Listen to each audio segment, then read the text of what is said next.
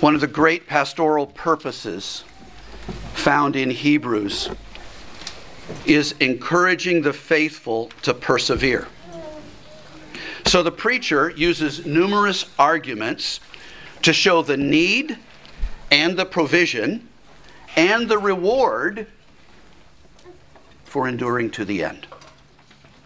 He made this point most recently back in chapter 10 and verse 36, where it says, For you have need of endurance. Persevering is not an option in the Christian life, it's an absolute necessity. Yes. And it's not a perseverance of any and every kind. This is an endurance, according to this, in the will of God. For you have need of endurance, so that when you have done the will of God, you may receive what is promised. He said, You started with faith, now you need to endure in believing and acting in faith. Why? So that you can receive what is promised, so that you can get to glory, so that you can see God, so you can re- see the reward that was promised. Think of all the ways that's been said in chapter 11. Those who begin in faith always experience struggles and suffering in the Christian life. And they must keep on living obediently by faith. They must do the will of God from a heart of faith. For it's only those who endure to the end in faith that preserve their souls. Chapter 10, verse 39. Again, endurance is not optional. Then to show what we have called the virtue and the vigor of true saving faith, the preacher spends all of chapter 11 defining saving faith and then illustrating it. Faith, this chapter says, not only accepts the promises of the Word of God as true, but it also lives according to their sensed reality. Remember verse 1 faith, saving faith, hears the promises of God and makes them real, recognizes that there is an unseen future reality that's more compelling than even the world around them. Things they can touch pale in comparison to the reality and the force of the promises of God in the heart and mind of the believer. That's true saving faith.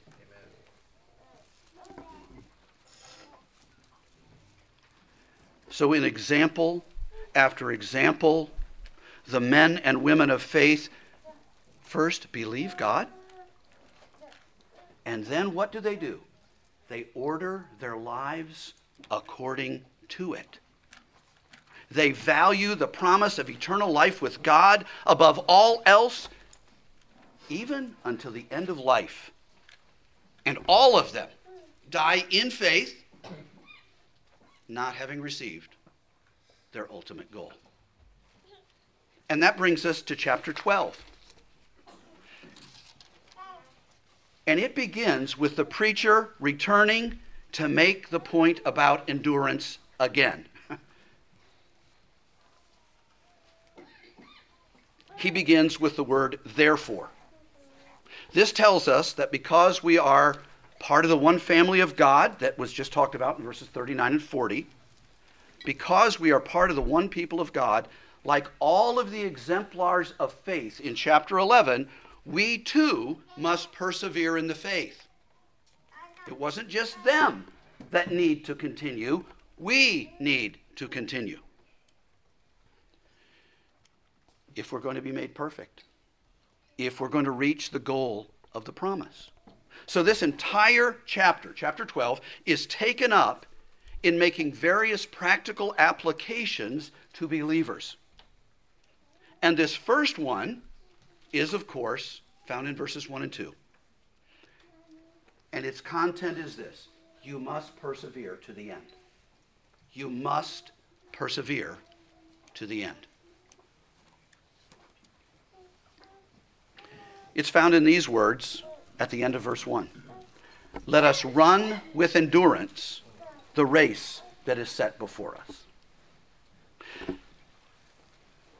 I'll have two major points today.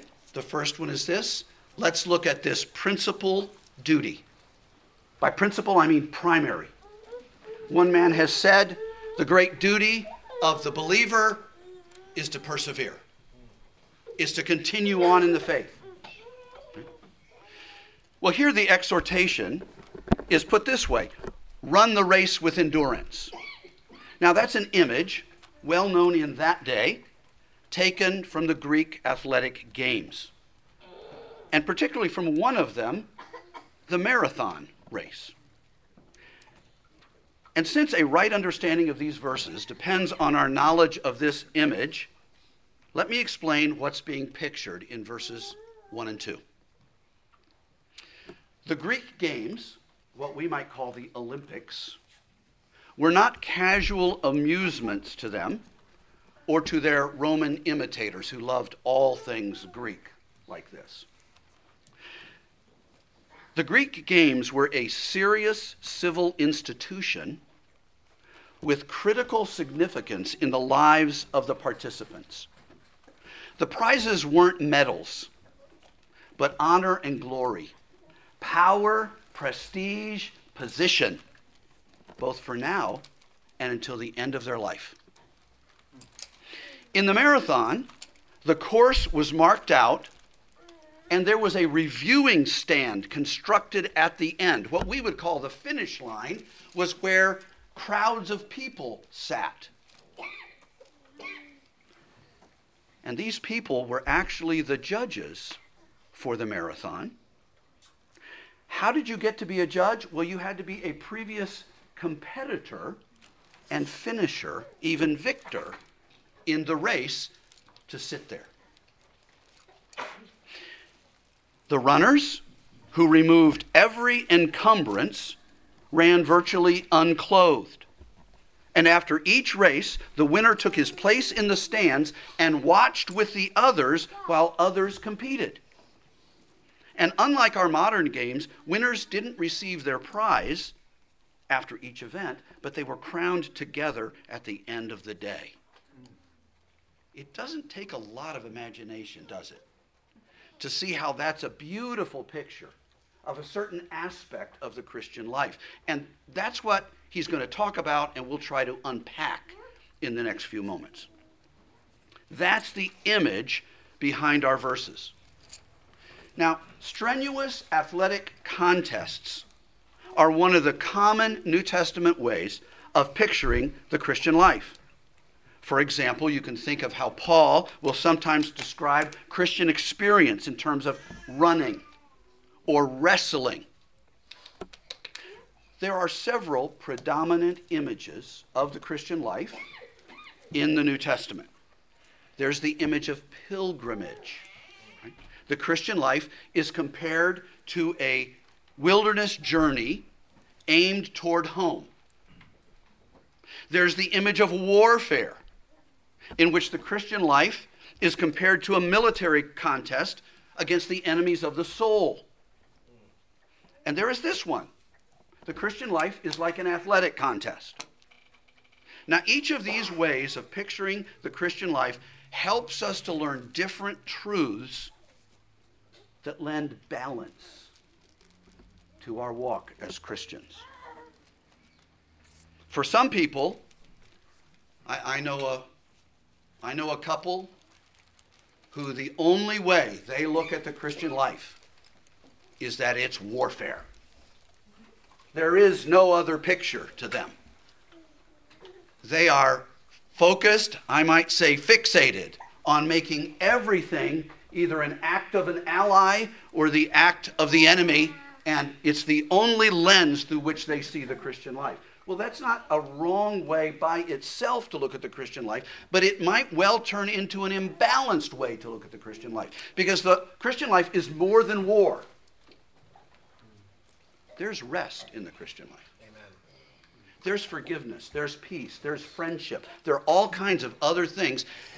And these other images, like sport and journeying and other things, help us to be more balanced, more careful,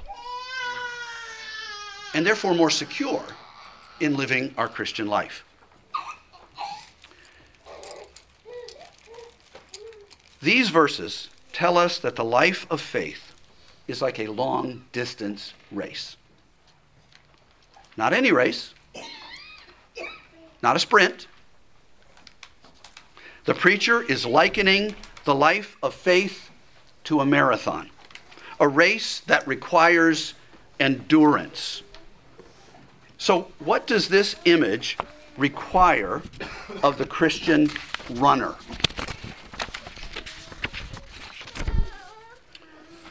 And let me give you four answers to that. First, it requires exertion, spiritual exertion. You know, running a, a marathon requires a tremendous exertion of effort, it takes a lot of energy. And so the Christian life demands the vigorous exercise of the body and soul. You can't merely think or feel or talk in order to run the Christian race. You must move. You must not only know the doctrines of righteousness, but you must actively deny ungodliness and worldly lusts and live, live soberly, righteously, and godly in this present age. You must actually run the race. It's not enough to walk around saying, I'm a marathoner, I'm a marathoner. You have to run the marathon. And that takes exertion. That's hard. it's laborious. Some people have the idea that God will run it for you. No, He won't. No, He won't. Oh, He will give you the strength to do it. Yes, amen. But you must run the race. You must run the race. You can't be satisfied with letting go of all human effort and letting God. Because if you do that, you will not finish the race. You will not finish the race. You can't only be a hearer or a reader or a talker of the word. You must actually be a doer of the word. That's running the race. That's finishing the marathon. Paul says in 1 Corinthians 4:20 that the kingdom of God does not consist in talk. It consists, he says, in power, in doing by the Holy Spirit. By doing, you doing by the power of the Holy Spirit. Now, Christians get tired, they get afraid, they get distracted. I know some of you have had very difficult last weeks, and you felt like giving up. Most, if not all of us, sympathize with you. Because marathoning, spiritual marathoning, is hard.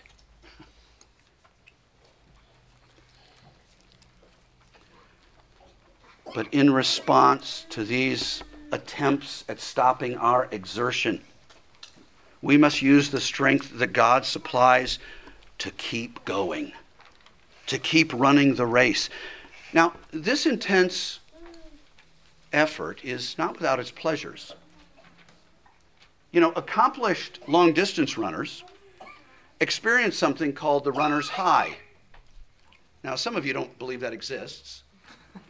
Many, many decades ago, many decades ago, I was a cross country runner. I've only run one marathon. But I can remember being at the end of my high school career in such good shape that about a mile down the road on a daily eight mile run, I would laugh uncontrollably for joy. I know what the runners, I know that it's real. I know the runner's high is a euphoria that I don't know how else to describe. Now, growing up in a good Baptist fundamentalist home, I never did drugs. So I don't, I don't know how it compares, but I know the euphoria was fantastic. I used to look forward to going to run so I could experience that. It was great.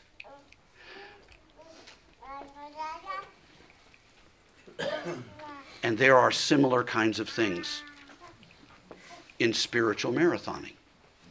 There are times when God meets you and blesses you, draws near, and, and does things for you that you only know how to just enjoy.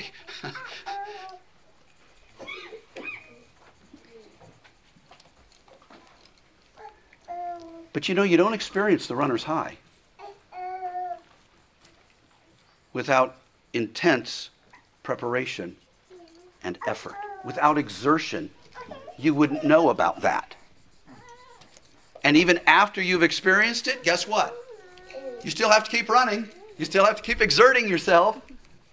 What felt great from about mile one to two didn't feel that way in mile five and six. It was gone, long, long gone. You still have to exert yourself. That's the expectation. Pastor, why are you discouraging me? I'm not trying to discourage you. I'm trying to help you be realistic about what the Christian life takes. Because if you think it's a flowery bed of ease, as the old hymn says, you will not understand why all this nasty stuff is happening to you. Why is it so hard? Why is it so laborious? And you might give up. And I don't want you to give up. God doesn't want you to get up, give up. The writer to the Hebrews doesn't want. He wants you to endure. And one of the ways you have to endure is by continually exerting yourself. There are great joys in the Christian life. It is the best life. It's the best life. But it's a hard life.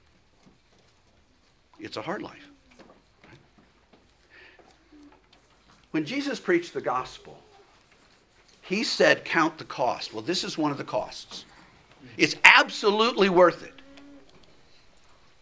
If you take Christ by faith, it will be the best bargain you ever made in life.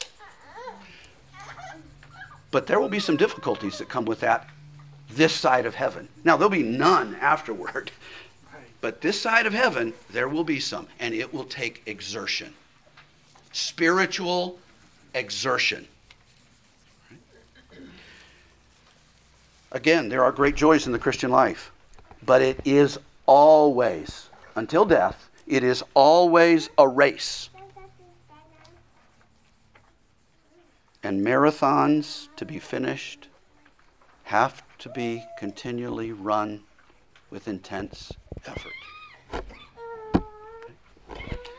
Secondly, besides exertion, this picture of uh, a long distance race requires regulation. You know, if a marathoner wants to win, he has to follow the rules of the race. He has to start at the right place, he has to follow the entire course, and he has to finish at the right place. Every once in a while, you can see on YouTube or some other place, you'll see some really heartbreaking picture of somebody who's run a very, very long way, and right at the very end, someone points the wrong direction and, and they head off down the side street and they're, they're this far from the finish line. And they, guess what? They don't, they don't win the prize. Unless they turn back around and get back on the path and cross the finish line, they don't actually get there. You have to follow the regulations about the race. So too Christians must begin in, with faith in Christ and they must follow his laws of love throughout their life. The righteous one not only does live by faith, he must live by faith. If they don't walk or run the path of holiness, the Christian marathoner will not reach the celestial city. Notice this part of the verse at the very end, though, says that The race is, quote, set before us. In other words, God has ordained that Christians ordinarily live by faith for some number of years after regeneration. There are a few, like the thief on the cross, and perhaps a few deathbed conversions. You know, folks who don't um, who don't have to live long. Their their race is is a very short one, right? It's a 50-yard dash. But for most of us, for most of us, it's a marathon. It lasts for years, even decades after regeneration. Most of us have thought once or twice something like, oh, I just wish he'd taken me to heaven after regeneration. I could have been done with all of this. But God set something else before you and me in wisdom and goodness. You see, He wants you to continue on, to glorify Him, to tell others about the good news of Jesus Christ, and to bless others through lots of good works. And if every time he saves somebody, oop, oop, oop, they just disappeared, zapped up to heaven, no, that wouldn't happen. That wouldn't happen. So God essentially says here, you know, one of the regulations is I want you to run.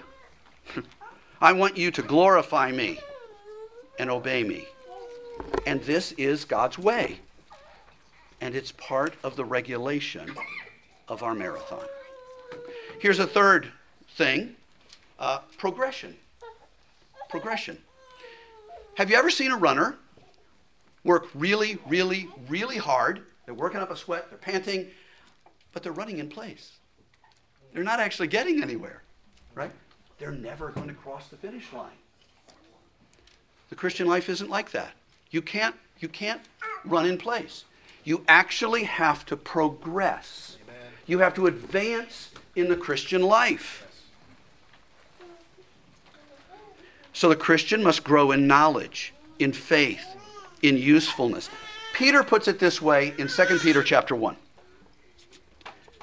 Make every effort. Ooh, that sounds Ooh, that sounds like exertion and hard work that we've been talking about. Yes, that's right. Make every effort to supplement your faith with virtue, and virtue with knowledge, and knowledge with self control, and self control with steadfastness, and steadfastness with godliness, and godliness with brotherly affection, and brotherly affection with love.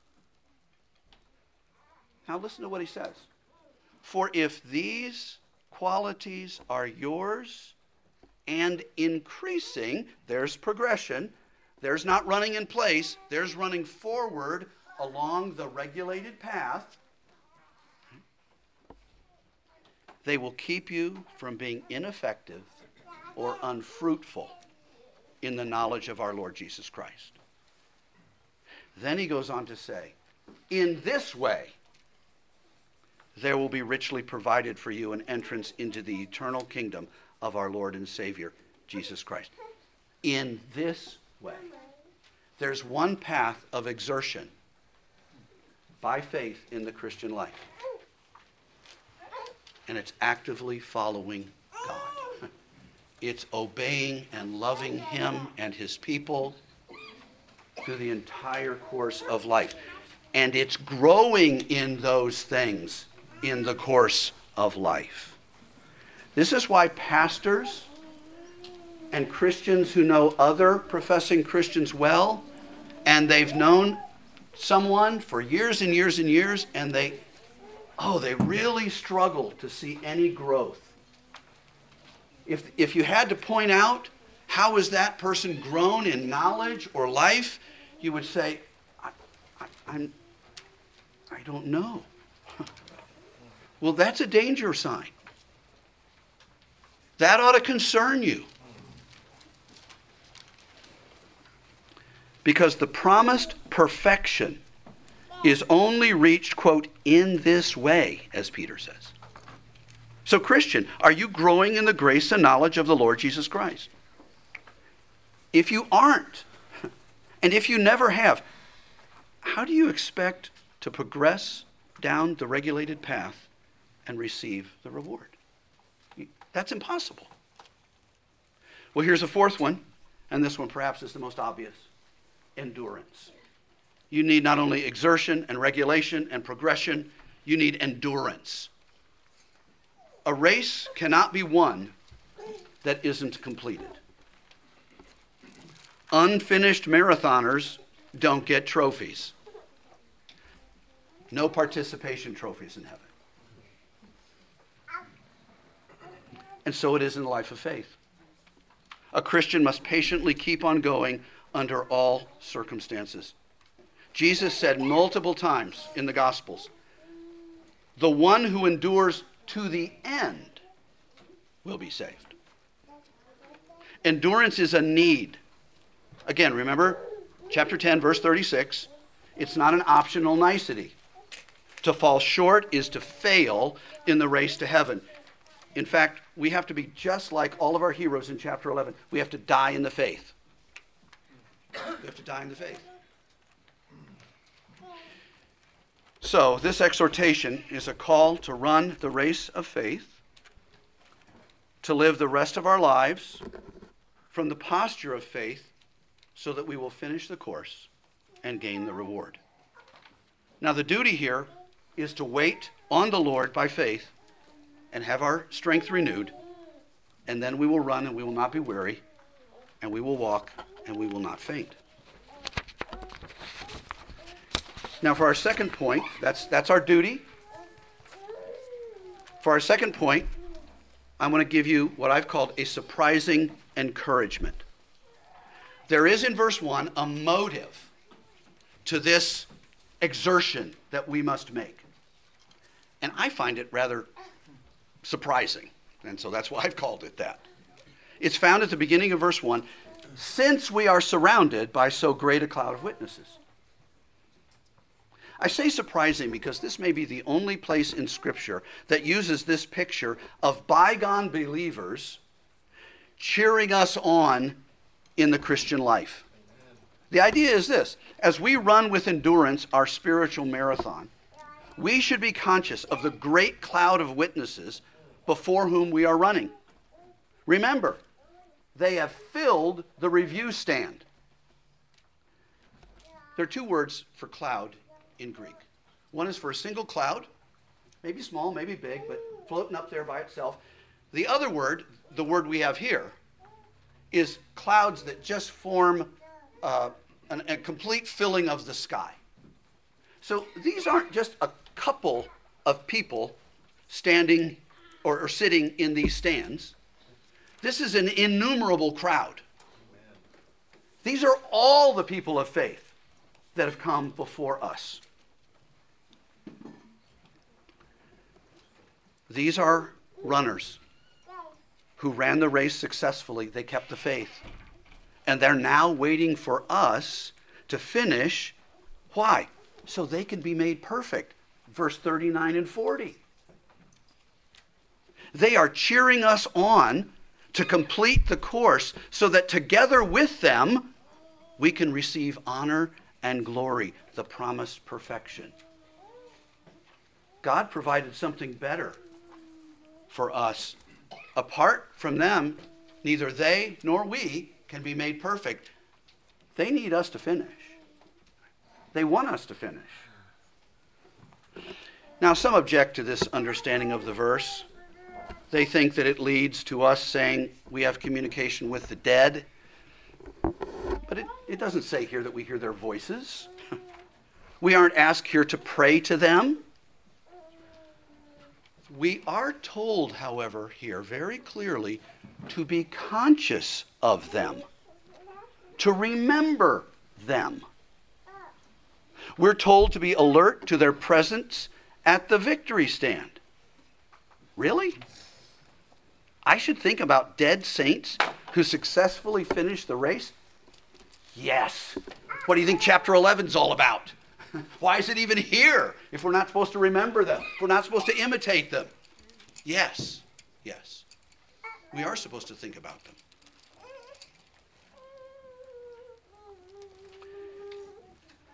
These things are written to inform us, to encourage us, even to incite you. to the hope that lies ahead. By the testimony of God written for us in Scripture, these great cloud of witnesses, these who are now dead, they yet speak. Oh, we, they, don't, they don't speak with audible voice to us. God speaks for them with the stories of them in our Bibles. That's how they speak to us.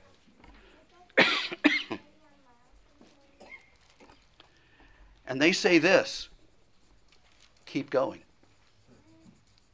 don't give up.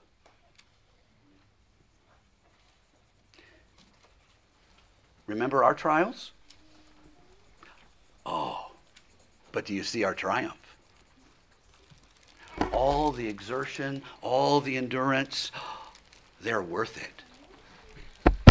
That's what these witnesses are witnessing to in chapter 11. So, you, individual Christian who sometimes feels so alone, you are not alone. You are not alone. Now you say, well, I, I know that. I mean, I'm, I'm a member of a local church or, or I'm, I'm pursuing one and, and I have the Holy Spirit. I know I'm not alone.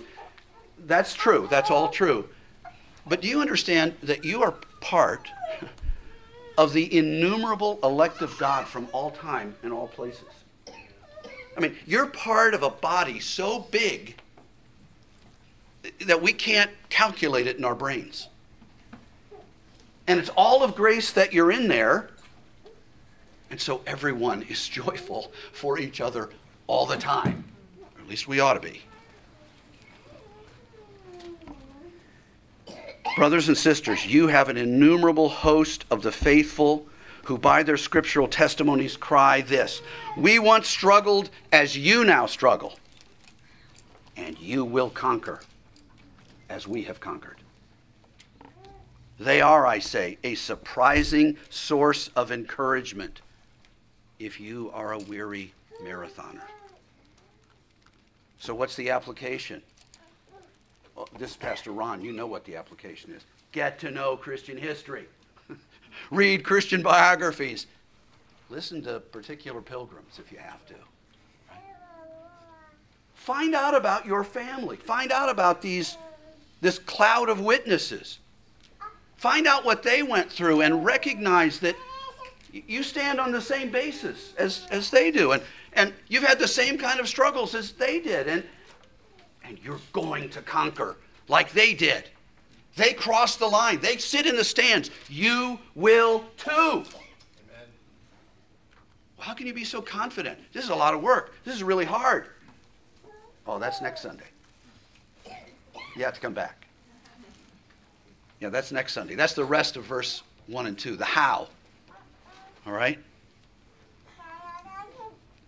We'll find three helpful supports to running a, mar- a, a, a faith based marathon. But again, we'll look at that next time. But just to sum up, let's be clear about this. You've been exhorted from Scripture to keep going in the race that is the life of faith. For some of you, this command from God, and that's what it is, is much needed. Events in your life have made faith seem small, powerless. Some of you have wondered wondered, is it even in me at all? Well, you should not be surprised that you sometimes have doubts. Why? Because marathoning is exhausting. And that's what you're doing. You are running a marathon.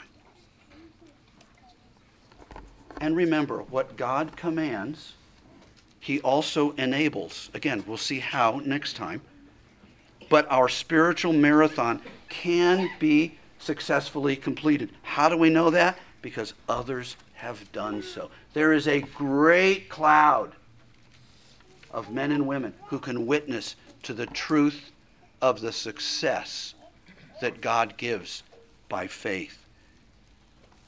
Dear Christian, you have that as well. So hear the cheers of the witnesses. Take courage from their success. You too can finish the race well and reap the reward. Let's pray.